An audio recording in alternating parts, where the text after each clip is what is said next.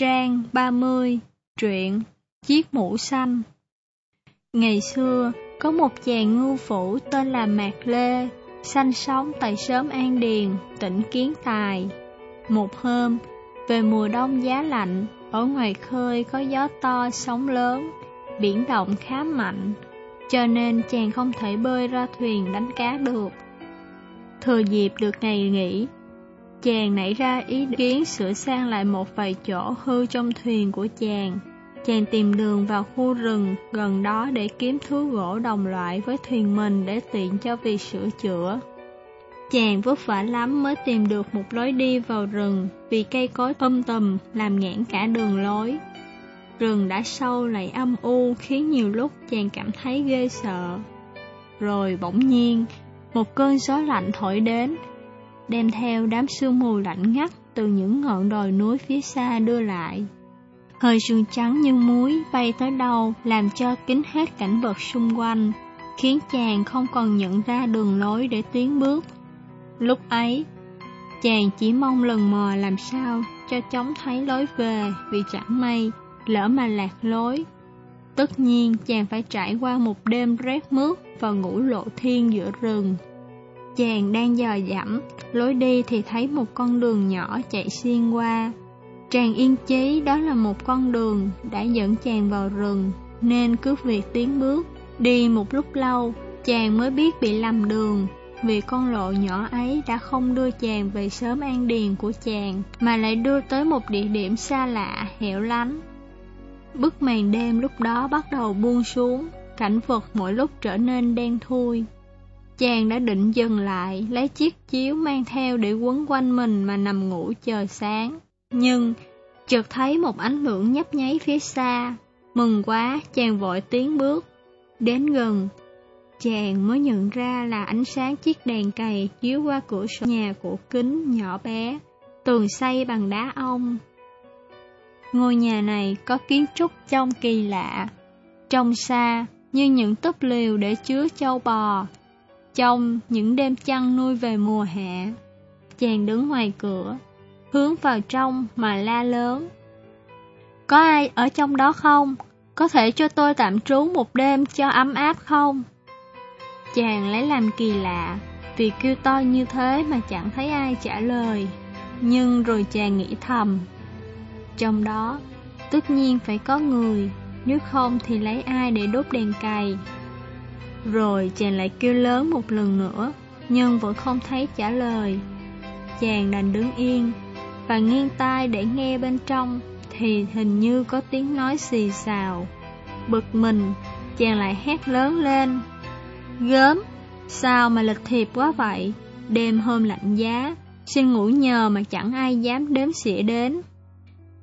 Dứt câu đó, chàng chợt nghe thấy những bước chân nhẹ nhẹ, rồi cánh cửa từ từ hé mở.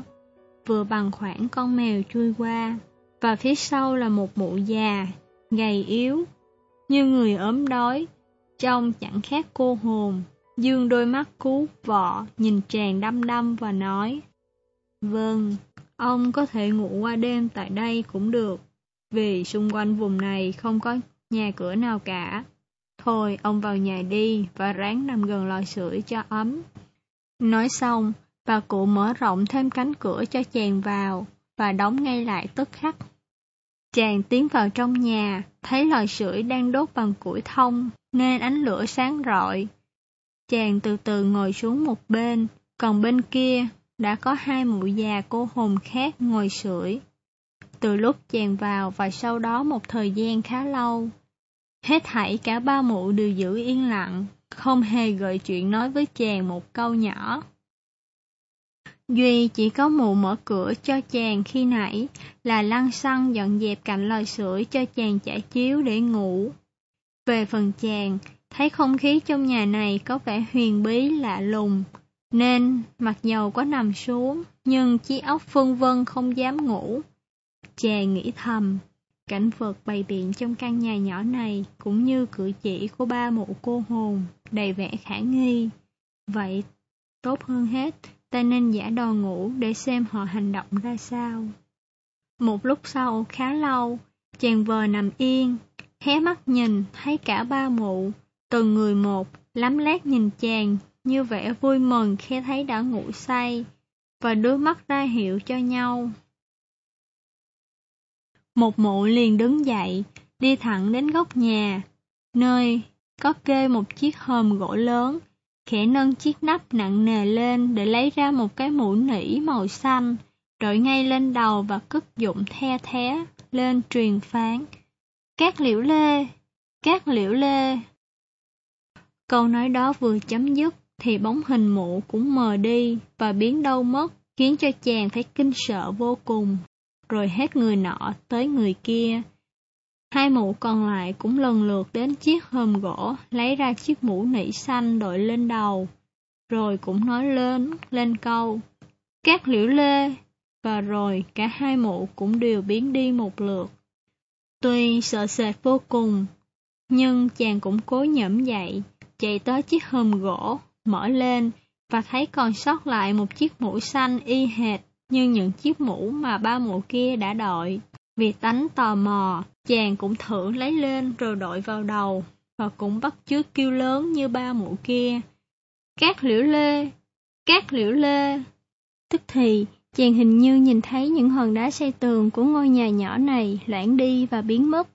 Còn về thân thể chàng, chàng cảm như có một sức lạ xoay tròn rồi đưa bốc lên. Trong khi đó, tai chàng dường như nghe thấy tiếng gió vun vút và toàn thân như bị ném lên không trung, với một tốc độ kinh khủng. Chàng sợ quá, và lúc đó chỉ biết nhắm mắt lại, hai tay bịt chặt lấy hai tay. Rồi đùng một cái, thân chàng hình như bị rơi đánh bọp xuống đất.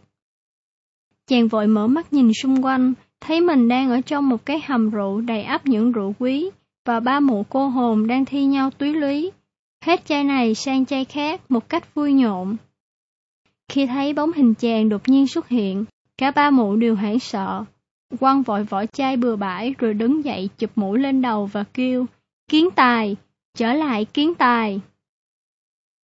Rồi, tức thì cả ba mụ biến mất dạng. Nói về chàng Mạc Lê, trong đêm giá lạnh chàng được rơi vào nơi hầm rượu đủ loại ngon lành, thì chàng còn thiết gì theo mấy mụ trở về. Chàng đi quan sát mọi nơi trong hầm, chỗ giá kê rượu nho cũ. Chàng nếm vài ngụm, nơi chứa rượu lần từng thùng, chàng uống vài ly, cho tới khi chàng đến góc hầm kia thì đã say mềm rồi lăn ra ngủ một giấc mê mệt, ngon lành như người chết. Nơi hầm rượu này là hầm rượu của giáo chủ cai quản địa phận các liễu lê ở Anh Quốc. Chiếc hầm được xây ngay dưới chân lâu đài chán lệ của ngài và các thứ rượu dự trữ trong hầm đến là rượu nổi tiếng của Pháp, Đức hoặc Y Pháp Nho.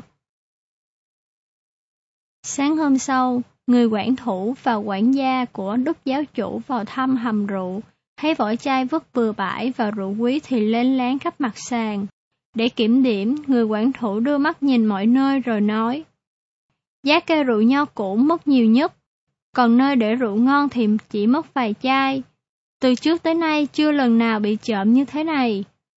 Chợt lúc đó, một tên gia nhân trông thấy có người đang nằm ngủ tại một góc kia, vội la lên, và cả bọn sớm lại kêu ầm lên. Chớm, chớm.